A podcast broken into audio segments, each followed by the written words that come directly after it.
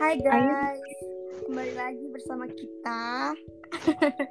gue Dian. Dan gue Muhammad Sandi. Gue Nur Afifah. Aku Risma Dani. Baik, apa kabar kalian? Udah seminggu nih, gak ada diskusi. gak ada, Wah, ada diskusi lagi nih. Uh, kemarin kita sempat bahas apa ya kekerasan fisik ya iya, iya kekerasan iya. fisik Mm-mm. Nah kali ini uh, aku mau bahas uh, tentang kekerasan yang seharusnya ilegal namun uh, dilegalin nih tapi untuk beberapa uh, persepsi aja ya gitu Nah, kalian tahu nggak sih caruk itu apa? Itu tradisi atau kebudayaan yang ada di Madura ya, Di? Oh iya, betul betul. Dan itu sampai sekarang uh, masih ada tuh kebudayaannya, tradisinya masih ada. Nah, um, carok ini kan sebenarnya konflik ya, konflik sosial, namun yang uh, namun dilakukan oleh dua orang gitu nggak sih? Iya yeah, betul, boleh. Kalian tahu carok kan? Tahu. Ya, kurang lebih tahu lah. Nah, kalau menurut Sandi tuh uh, carok itu apa? Carok itu dia pemicu kebudayaan carok itu ketika harga diri dan martabat seseorang terlukai, tercemar, atau terinjak-injak. Dia tuh uh, biasanya satu lawan satu, jadi kayak uh, siapa sih yang berhak menang kayak membela gitu hmm, terus dia juga melanggar kesopanan persoalan anak-anak kayak penghinaan terus serta kayak menurut gue pribadi dia kayak pelecehan juga sih terhadap kayak istri dari satu suku lain juga itu juga hmm.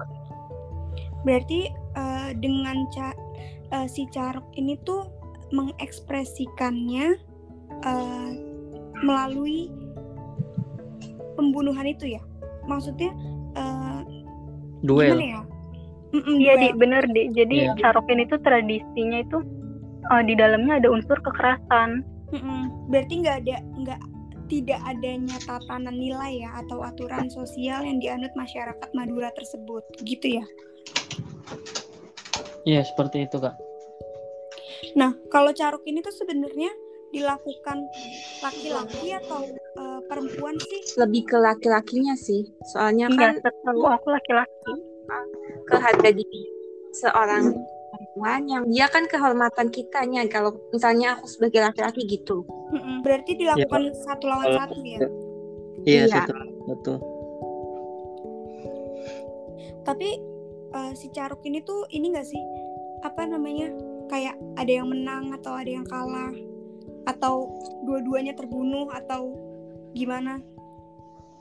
Biasanya ada yang menang salah satu, terus nanti seperti yang menang itu dia akan mengumpulkan jasadnya itu di uh, halaman rumahnya sendiri dan mengasihkan uh, bagian kayak apa ya baju bekas dia ke tetangganya hmm. untuk disampaikan ke orang terdekat yang dibunuh itu biasanya gitu. Nah itu untuk apa kak? Um, apa gini?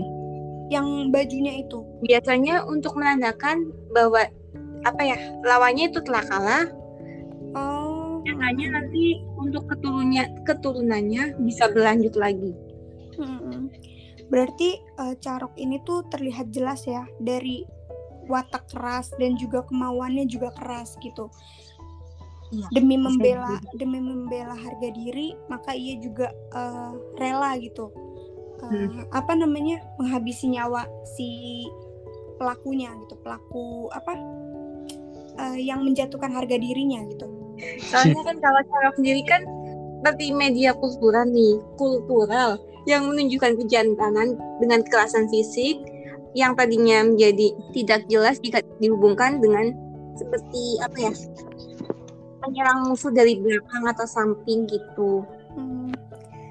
Berarti uh, kalau disimpulin gitu bahwa caruk ini tuh merupakan suatu bentuk kekerasan yang dilakukan oleh sesama laki-laki dalam lingkungan orang-orang uh, Madura itu ya yang diinterpretasikan iya. sebagai wujud dari tingkah laku kekerasan dan pembunuhan. Nah, kalau dari dari kalian bertiga nih, pernah nggak ngelihat carok carok sendiri tuh kayak gimana? Cuma dari YouTube ya. Tapi iya tahu kak, aku juga aku juga lihat tuh dari YouTube. Itu itu serem banget sih. Iya ngelihat videonya aja serem ya di YouTube. Mm-mm. Lihatnya jangan yang disensor. Aduh. Tapi itu eh, apa namanya senjatanya sendiri tuh kan golok ya, golok Celurit. celurit. gitu kan Celurit. ya. Celurit gitu. makanya. Dan itu tuh satu lawan satu gitu, nggak ada yang misahin dan emang nggak boleh dipisahin gitu. Hmm, nggak boleh ada yang ikut campur karena itu urusan mereka berdua gitu. Mm-mm, betul betul. Carok ini kan suatu bentuk eh suatu tindak pembunuhan yang sebenarnya kan kalau kalau menurut apa namanya negara gitu kan itu kan Iya. eh, pasti ada pasal-pasalnya atau eh, hukum pidananya gitu kan. Tapi yang aku baca bahwa carok ini eh, kekerasan yang justru legal gitu. Dan itu udah sebagai tradisi dan kebudayaan. Nah, kalau menurut kakak sendiri nih ngelihat carok tuh kayak gimana sih kak dari karisma? Nah, sebenarnya gini ya, Di. Eh, kalau menurut aku pribadi, kan orang Madura itu terkenal galak gitu ya, galak, Ya betul. tegas, kayak Keras. arogan, iya keras gitu. Dan mereka pun ada punya peribahasa peribahasa sendiri atau mm, apa ya pepatah gitu loh. Hmm, Lebih baik mati daripada hidup harus menanggung malu. Makanya iya. mereka em, melakukan carok gitu. Karena daripada malu ya Iya, mendingan iya. mati gitu. Iya betul, membela diri berarti ya. Mm-mm. Mempertahankan harga diri gitu. Iya, iya. Kalau menurut Kak Nurul, Kak? Kalau tersebut ya, Mm-mm. kalau menurut aku sih, kalau dalam konteks legalitas nih, carok apa ya, kayak keberanian pelakunya gitu, yang melanggar aturan yang telah ditetapkan dalam KUHP, sedangkan dalam konteks hukum adat masyarakat Madura biasanya carok eh, merupakan jalan satu-satunya gitu buat nyelesain masalah. Mm-mm. yang biasanya saat terjadi apa ya perselisihan. Tapi walaupun tadinya udah diselesaikan secara musyawarah tapi nggak ada jalan keluar ya akhirnya terjadilah cara tersebut. Hmm, iya iya. Berarti eh, nggak lepas ya dari tradisi dan kebudayaannya Iya, yang diyakini gitu. Heeh. itu ikutnya kayak gejala sosial yang terjadi pada masyarakat Madura tersebut. Berarti eh, carok ini kan cenderung ya orang Madura melakukan tindak kekerasan yang dengan cara tuh main hakim sendiri gitu dan tidak dapat dilepas dari pola atau struktur si eh, apa ya si si keluarga Madura ini gitu. Nah kalau menurut kita undang-undang hukum pidana ya dia kan hukum adat sih. Cuman kan dia kalau misalkan dihukum secara adil dalam hukum negara dia tuh masuknya ke pasal 14 eh 184 eh dia dan juga apa tiga pasal sih pasal 184 pasal 338 tentang pembunuhan dan Mhm. pasal 3 340 tentang pembunuhan berencana. Nah, untuk Oh. pa- pasal 184 itu sendiri yaitu seseorang diancam dengan pidana paling lama 9 bulan jika ia perkelahian satu lawan satu tidak melukai tubuh pihak lawannya. Itu juga tidak melukai ya. Kalau sampai melukai sama eh, empat tahun Am- kalau sampai melukai korbannya yang luka berat. Mm-mm. Kalau dia sampai menghilangkan nyawa orang lain, dia pidananya itu paling lama 7 sampai 15 tahun atau bisa juga kalau dituntut eh, hukum mati dia di pasal 1 187 sih. Mm-mm. Dan kalau untuk pasal 338 barang siapa yang sengaja merampas orang lain, dia bakal diancam dengan paling lama 15 tahun. Itu jadi cukup cukup lama juga sih. Tapi ya, eh, San, gue eh, gue baca nih di salah satu eh, artikel gitu, eh, ancaman sanksi hukum ini tuh dalam prakteknya tuh justru cenderung tidak di eh, apa ya dijalani. Diterapkan. gitu. Iya betul diterapkan secara konsisten gitu. Bahkan terkesan sangat ringan gitu karena si para pelaku carok ini tuh biasanya hanya uh, menjalani hukuman hukuman penjara ya tidak lebih Iya, dari soalnya 10 kan- tahun. Iya. Soalnya kan dalam hal ini kan kalau dalam apa ya sanksi sanksi hukuman pidana ini kan termasuk perkara kayak yang berdimensi privat gitu. Mhm. Soalnya kan jika apa ya?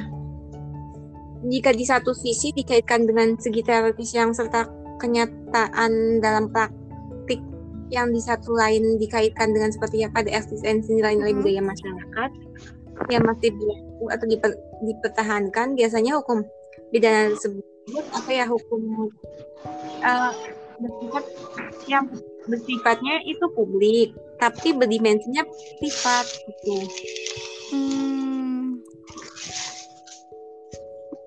Berarti kalau dilihat-lihat si carok ini tuh eh, semacam komoditas ya yang mem- yang memiliki nilai ekonomis yang sangat menguntungkan bagi eh, aparat pengadilan gitu. Iya. Jadi di situ kayak mengambil keuntungan gitu ya. Iya. Ada nggak hubungannya uh, kebudayaan carok dengan dengan apa kayak teori-teori kayak kontrol sosial contohnya atau kayak teori yang lain? Kayaknya ada sih. Kayaknya dalam kriminologi ada, malah banyak lagi. Mm-mm. Karena kan si carok ini kan eh, tindak kekerasan atau pembunuhan yang yang yang termasuk sadis lah ya. Iya. Cuma karena membela harga diri sampai melakukan carok gitu. Padahal udah ada musyawarah sebelumnya ya. Iya. Kira-kira nih, menurut kalian semua teorinya itu apa aja sih? Ada yang tahu? Kalau eh, menurutku anomi juga bisa sih kak. Karena kalau dilihat dari kehidupan bermasyarakatnya tuh eh, si apa si bentukan si carok ini tuh udah Hmm. nggak ada lagi ben- bentuknya lagi gitu. Kehidupannya tuh udah nggak ada bentukannya lagi. Karena memang tidak ada eh, apa ya tatanan nilai yang dan aturan-aturan yang berlaku gitu di masyarakatnya. Bang Sandi gimana? Ada teori kah? Teori dia masuk ke ya tadi yang salah satu aku bilang kayak kayak di mana kayak lemahnya ikatan sosial yang ada di masyarakat. Berarti kalau misalkan dari eh, pandangan negatif gitu terhadap orang Madura sebagai Hmm. pelaku carok ini kan memunculkan kenyataan ya mengenai orang Iya. Madura ini yang Iya. menyebut yang menyebutkan bahwa eh, orang Madura itu mudah tersinggung, terus Iya. eh, selalu menaruh curiga pada orang lain, terus Iya. bertemperamen tinggi, pendendam bahkan berarti kan? Iya. Dan suka melakukan tindak kekerasan gitu. Sebenarnya eh, kejahatan itu atau tradisi itu tuh timbul karena adanya faktor-faktor gitu yang mempengaruhi eh, terjadinya carok gitu. Ya, bener banget tuh. Kayak em, apa namanya? partisipasi masyarakatnya untuk menyampaikan keamanan tuh eh, belum baik. Mm-mm. Karena kalau misalkan eh, keamanannya sudah cukup gitu baik, kayaknya nggak ada deh si caruk ini. gitu. Pasti bisa dilakukan dengan cara eh, berdiskusi atau berdialog atau bermusyawarah lah gitu. Mm. Berarti itu ikutnya kayak apa ya? Faktor lingkungan ya? Iya betul betul. Faktor lingkungan.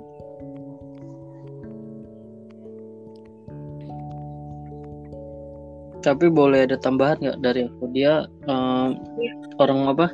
Beberapa orang sih menyikapi tentang orang Madura gimana? Boleh nggak? Boleh nggak nih? Boleh? Boleh. Boleh? Silakan aja lagi. Dari pandangan ini terus sempat juga nanya temen sih kayak pandangan dari temen. Kalau menurut temen eh, dia orang Madura tuh sebenarnya cinta damai itu Mm-mm. dan dia sejahtera. Mereka sebenarnya akan ngambil langkah bijak dalam mengatasi permasalahan ya tanpa ada kekerasan sebenarnya tuh. Carok Carok sendiri juga kan dia perbuatan keji kayak melanggar hukum, dia kayak uh, melanggar Undang-Undang 1945 Corok itu juga menurut temen maksudnya dia kan sempat nanya juga dia juga kebetulan uh, sebagian apa ya sebagian dari dirinya dia tuh keturunan Madura. Madura iya iya nah, buatannya itu yang orang yang mau melakukan carok orang-orang yang tidak mampu apa ya tidak mampu uh, berpikir panjang dan bagi hmm. orang yang kemenangan dalam carok yaitu dia kebanggaan dan kemenangan sendiri, sendiri. buat dirinya benar kata kalian Iya. Berarti sama halnya kayak tadi dong yang di awal. Uh, kan kalau nggak nggak bisa melalui kayak hukum pidana ataupun musyawarah baru dilakukan cara tersebut gitu kan? Ya salah satunya itu sih. Tadinya mau nanya nih, kira-kira kalau dari faktor internal ada nggak sih yang tentang cara tersebut? Faktor internalnya? Uh, faktor dari dalam gitu. Iya, yang tadi aku sebut itu kayaknya kak, yang rasa dendam, tersinggung, dan memang si uh, si pelakunya ini tuh memang suka melakukan tindak kekerasan gitu. Berarti kayak kejahatan tersebut disebut pada watak ya, pemikiran seseorang. Iya, iya betul memang pola pikirnya dia udah seperti itu gitu. Hmm, oke. Okay. Kan kalau dari faktor uh, eksternalnya tuh kan banyak ya, kayak yang mm -hmm. tadi Kak Nurul sebut lingkungan gitu, terus yeah. Iya. uh, keamanan yang belum cukup baik, mm. Terus dari banyaknya pendapat orang yang beda-beda gitu, jadi uh, apa ya menjadi pemicu utamanya gitu bagi si pelaku uh, carok ini. Berarti kalau pendidikan juga mempengaruhi? Kalau pendidikan kayaknya iya deh kak. Karena kalau misalkan hmm, apa ya kurangnya edukasi itu bisa menjadi uh, suatu bentuk pola pikir yang uh, apa ya yang kurang gitu Berarti faktor pendidikan merupakan salah satu faktor pendorong seorang dalam melakukan suatu tindakan, tindak kejahatan tersebut gitu ya? Iya betul betul. Tapi uh, balik lagi, ini ini kan agak rancu ya, karena hmm. ini kan suatu tradisi atau kebudayaan yang diyakini uh, gitu. Iya. Kalau menurut orang Madura, kayaknya pendidikan juga nggak uh, nggak nggak akan nggak, berlaku nggak banyak gitu. Nggak berperan. Iya. Makanya uh, ya itu tadi mungkin karena memang si uh, si pelakunya mudah tersinggung mudah memiliki dendam atau uh, memang suka melakukan tindak kekerasan itu tadi yang menjadi pemicu uh, carok terjadi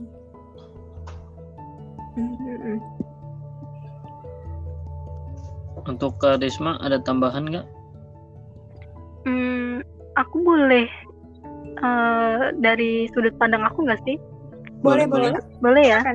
Jadi yeah. kalau aku lihat nih, carok ini sekarang udah ada pergeseran gitu loh, pergeseran makna dari carok itu sendiri, tradisi caroknya. Oh, iya, Karena kalau dulu, dulu itu permasalahannya serius, kayak contohnya perebutan perempuan, mm -hmm. harta warisan, kayak gitu-gitu. Mm -hmm halnya memang serius gitu tapi kalau sekarang kayak hal sepele itu udah bisa jadi carok gitu mereka mereka melakukan uh, dan sebenarnya ya budaya carok itu nggak main langsung tebas aja gitu ya. Kurang aja. Tapi sebenarnya budaya carok itu ada syarat-syaratnya. Hmm, tuh apa aja tuh kak? sih. Jadi syaratnya itu sebelum mereka melakukan carok itu hmm. uh, si orang yang harga dirinya merasa dilukai gitu ya itu harus datang dan memperingatkan sampai tiga kali ke orang yang dianggap uh, melukai harga harga dirinya gitu menginjak-injak hmm. harga dirinya hmm. nah itu uh, tiga kali tiga kali memperingati kalau misalnya memang nggak uh, nggak bisa diselesaikan gitu dengan musyawarah nggak bisa hmm. diselesaikan dengan kekeluargaan baru deh mereka uh, menyetujui adanya carok gitu. Jadi carok ini oh. disetujui uh, kedua belah pihak dan keluarga hmm. pun harus tahu gitu. Kayak istilahnya oh. Sesepuhnya pun harus tahu gitu sesepuh di lingkungan itu harus tahu kalau sekarang itu uh, hal sepele terus main tebas mm-hmm. terus keadilan uh, si pelakunya ini membela diri dengan yang saya lakukan itu carok gitu mm-hmm. uh, ngumpet di balik kata carok ini gitu padahal mm-hmm. uh, tidak iya padahal Maka? tidak memenuhi syarat itu syarat carok itu gitu. mm-hmm. jadi memang ada pergeseran makna sih kalau menurut aku ya iya iya iya, iya.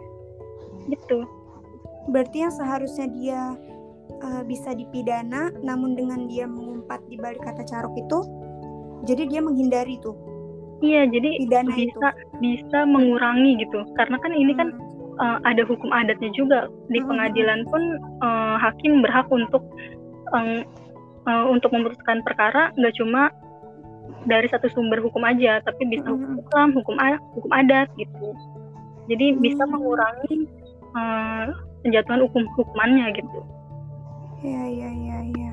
Uh, berarti bisa ditarik kesimpulan kalau dari perspektif aku berarti pada dasarnya kan semua orang menginginkan itu jadinya bentuk kekeras, kekerasan dalam bentuk apa pun meskipun dalam kehidupan berbagai seminim mungkin itu jangan sampai terjadinya kekerasan dan harus diredam agar keseimbangan terjaga dan jangan sampai mengancam sampai dengan mengancam identitas bangsa gitulah ya. Mm.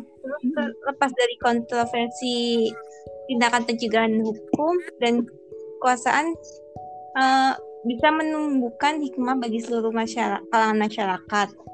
Bisa jadi poin pentingnya bukan pada tindakan yang terlanjur terjadi itu, namun pada